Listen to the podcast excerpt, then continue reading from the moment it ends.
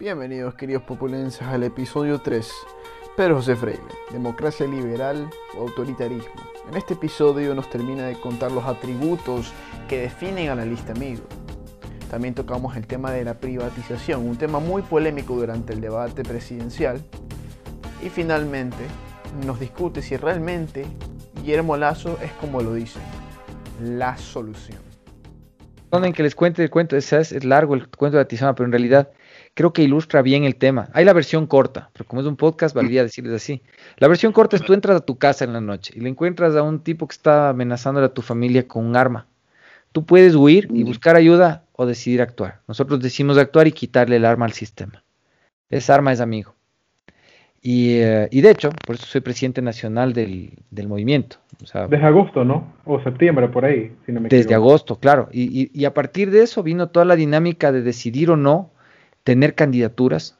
Tuvimos gente que, por lo visto, ahí empezaron a aparecer en cambio, verás.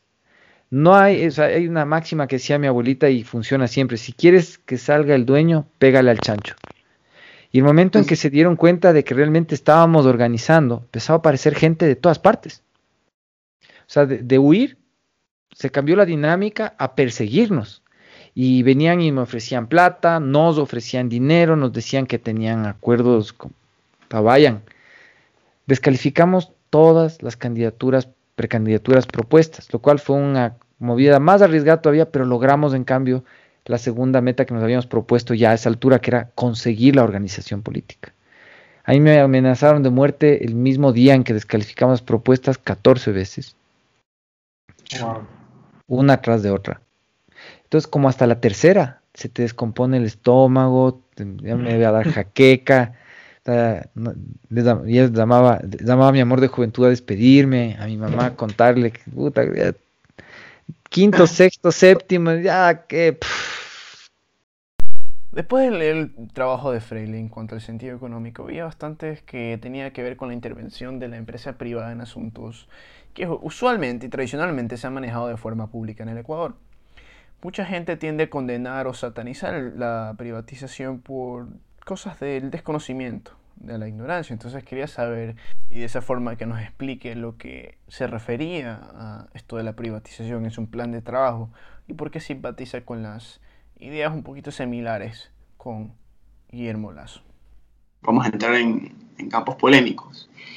Eh, dentro de las cosas que usted discutía como candidato presidencial era la posible reducción del poder del Estado convirtiendo ciertas empresas públicas, y digo polémico porque esto es de una, es como que si le, le tiemblan la mesa a las personas como que si hay temblor, en convertirlas en privadas, porque automáticamente, y yo, yo soy partidario, yo soy partidario porque considero que de cierta forma podríamos garantizar mayor eficacia en temas de servicios a, a la ciudadanía, si es que efectivamente involucraríamos al sector privado en, temas que ha manejado la empresa pública. Eh, justamente atraer esa inversión privada para hacerlo más eficiente y también con la esperanza de que posiblemente se, reduzcan, se reduzcan los casos de corrupción. Eh, cuéntame más sobre esto, cuáles son sus pensamientos, cuáles, cuáles son sus... En, en, esto tal vez tenemos la posición más radical que haya tenido cualquier organización política en la historia de la República. Para nosotros esto es una cuestión moral, ideológica. Para nosotros el Estado y el sector privado tienen funciones sociales que cumplir. La función social en nuestro pensamiento republicano de centro, la función social del Estado es la de dar certezas y la función social del sector privado la de asumir riesgos. Cuando el Estado asume riesgos, el sector privado igual tiene que generar ganancias y tiende a hacerlo de cualquier manera y tiende a caer en la corrupción cuando el, el sector privado tiene que buscarse certezas, tiene que construir métodos alternativos de composición de conflictos, tiene que crear grandes gremios, tiene que cartelizarse entre las empresas para protegerse del embate de los políticos, entonces la corrupción en el Estado esclaviza a las personas. Por eso para nosotros esta división es un asunto filosófico, profundo. El Estado debe crear certezas, el sector privado debe asumir riesgos. Y para eso el sueño de largo plazo, si quieres verlo como una utopía, para nosotros un Estado fuerte es un Estado que es verdaderamente fuerte en los servicios propios del Estado. pero Claro. que no ejerce ninguna actividad económica que puedan llevar a cabo los privados. Para nosotros un Estado ideal no tiene empresas públicas, porque la empresa, el término empresa por sí mismo implica el emprender, el correr riesgo, el aventurarse. Un empresario es un bucanero, es un astronauta, es un conquistador, es alguien que se la juega, que corre riesgos, y ese no puede ser el Estado. Y visto desde la visión que tenemos nosotros, entonces, hablar de que el Estado hace empresa es garantizar que genera corrupción, es garantizar que no puede cumplir con las certezas que demandan las personas para vivir en paz. Los servicios propios del Estado deben ser asumidos por el Estado responsablemente. La defensa de la heredad territorial, nuestras fronteras, nuestro espacio aéreo, la seguridad nacional, no puedes ponerle en manos de una compañía privada. No funciona así. Necesitamos que la fuerza pública responda al público, nos responda a todos indistintamente de cualquier condición que nos diferencie, desde la política y la religión hasta la raza o la preferencia sexual. La fuerza pública nos protege a todos y nos protege de todos. No puede ser sino del Estado. Claro. Para nosotros, en cambio, el servicio de, el servicio de poder, el servicio de energía eléctrica, es un servicio que el Estado tiene que garantizar. Pero para garantizarlo el Estado, tiene que asegurarse de hacerlo sin endeudarse, porque tiene la necesidad de guardar plata para la salud, para la educación, para otras cosas, para la fuerza pública, para la seguridad. Nosotros hay tres elementos que son están en la esfera de lo propio, la salud, la seguridad y la educación, siendo lo más propio la seguridad. Pero la, la la- salud, que es uno de los temas por los que más me criticaron y me dijeron, privatizador, privatizador. Es, importantísimo diferenciar cuáles son las herramientas que tienes para hacer gestión con el sector privado. Lo interesante es que la privatización por sí misma implica no solo la transferencia de una competencia al sector privado, sino de la propiedad de unos activos afectados por la prestación del servicio público a la propiedad del privado. El Estado, en una privatización, se reserva normalmente en un Estado civilizado solamente la facultad de fijar las tasas asociadas a los servicios que se prestan a través de la actividad privatizada. Pero todos los activos son de propiedad del privado. Nosotros en la salud, por ejemplo, lo que planteamos es que todas las infraestructuras sean estatales, pero operadas de manera privada. Otro tipo de, otro tipo de contrato aplicable es el de operación. Para nosotros en el tema de salud no cabe concesión, cabe operación. El tema de la operación, en cambio, implica que tienes un gestor especializado en contratar el recurso humano, en administrar los recursos físicos, pero que no se convierte en propietario del servicio. Es otra forma de delegación. El contrato, de- el contrato del operador hace que la infraestructura sea del propietario, en este caso del Estado. Entonces tú me vas a decir, ¿qué pasa con las clínicas privadas y demás? Tú puedes igual ponerlas, siendo de propiedad actualmente de corporaciones privadas, en manos de los mismos operadores privados que atienden todos los servicios que hoy son del IES y de la red pública. Porque es lo que pasa en la vida real. El usuario de la red pública sueña que le atiendan como en el IES. El que va al IES sueña que le atiendan como en la clínica privada. Y el que va a la clínica privada sueña con romperle la madre al dueño de la tarjeta de crédito porque en el hospital le cobran demasiado.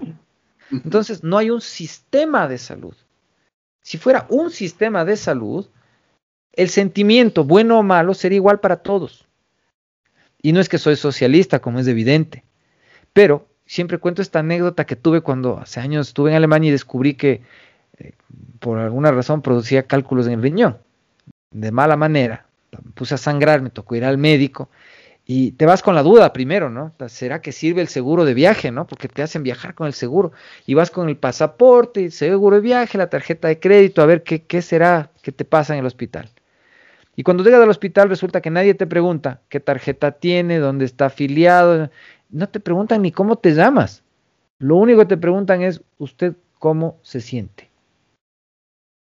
Mal, a ver, exámenes, escáner, tomógrafo, médico, venga el especialista, ni sé qué. Y mientras tanto, tú estás, me va a partir la tarjeta, o sea, se acabó el viaje, te explicando, "Puta, qué desgracia. De pronto te dan las medicinas, firme aquí, tú dices, la cuenta, ¿dónde se paga? No, vaya tranquilo, en 15 días vuelva para que le vea el doctor tal en esta dirección. Te mandan hasta con las medicinas. A los 15 días vas a dar donde un médico. Llegas donde el tipo, te examina y todo. Y el rato de la salida me desayuné como era el tema. Le digo a la señorita de la recepción, ¿en dónde se paga? Y la señorita, perdón. Le digo, ¿cuánto le debo? Doctor, puta, le va a traer al doctor. Y el doctor sale, perdón el francés, emputado. Me dice, señor, esto es un servicio público. Usted no entiende, usted no puede ofrecernos dinero. Eso es un acto ilegal de corrupción. Usted no puede ofrecerle dinero a un servidor público. Puta, perdón, solo quería pagar la cuenta. en, en Alemania, si no me equivoco. en, Alemania. Porque es un servicio público. Y funciona así. Al médico, de hecho, le paga el Estado. Y el médico no es que gana menos.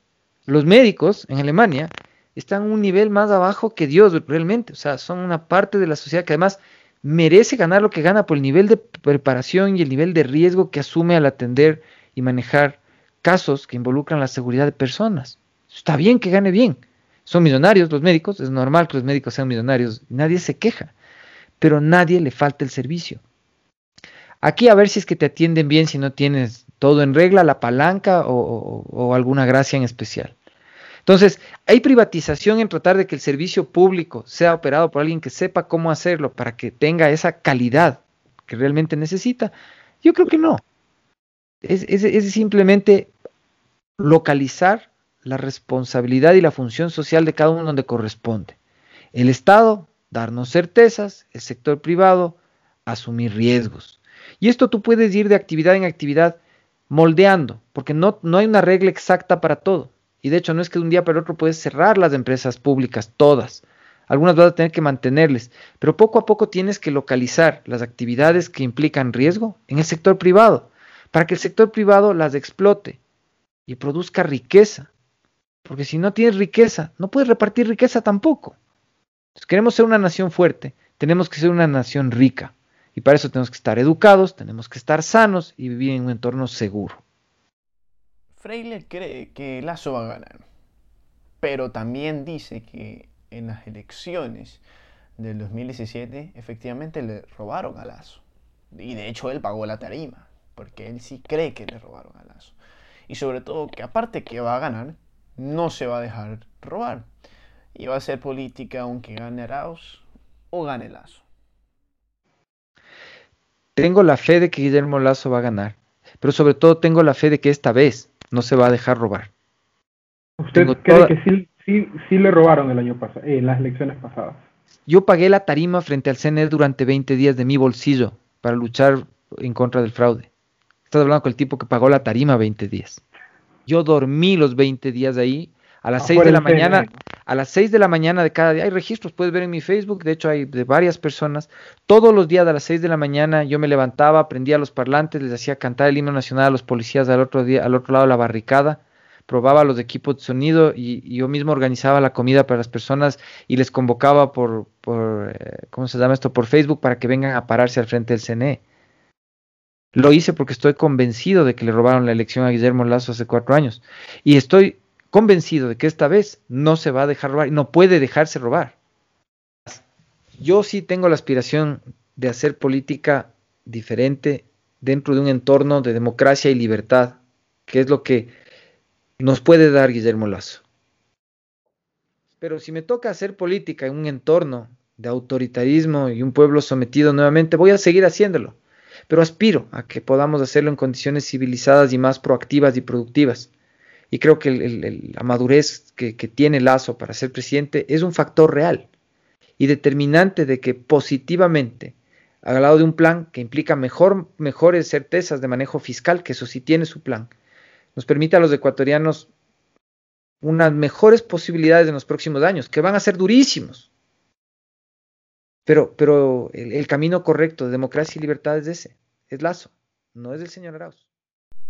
Gracias por sintonizarse a este último episodio con el abogado Pedro José Freire. Definitivamente hemos sacado mensajes muy importantes, no solo para la juventud, sino también para todo el país entero. Estas elecciones 2021, él espera con ansias de que la política del Ecuador pueda tomar otro rumbo. Estoy muy seguro de que lo veremos otra vez eh, dando cara a la política, tal vez como candidato presidencial, tal vez como otro tipo de candidato, pero lo que yo sí seguro es que sus ideales y su corazón están puestos en el lugar correcto. Y espero que se mantenga así. Definitivamente podría ser un ejemplo para muchos políticos recién empezando en este ámbito.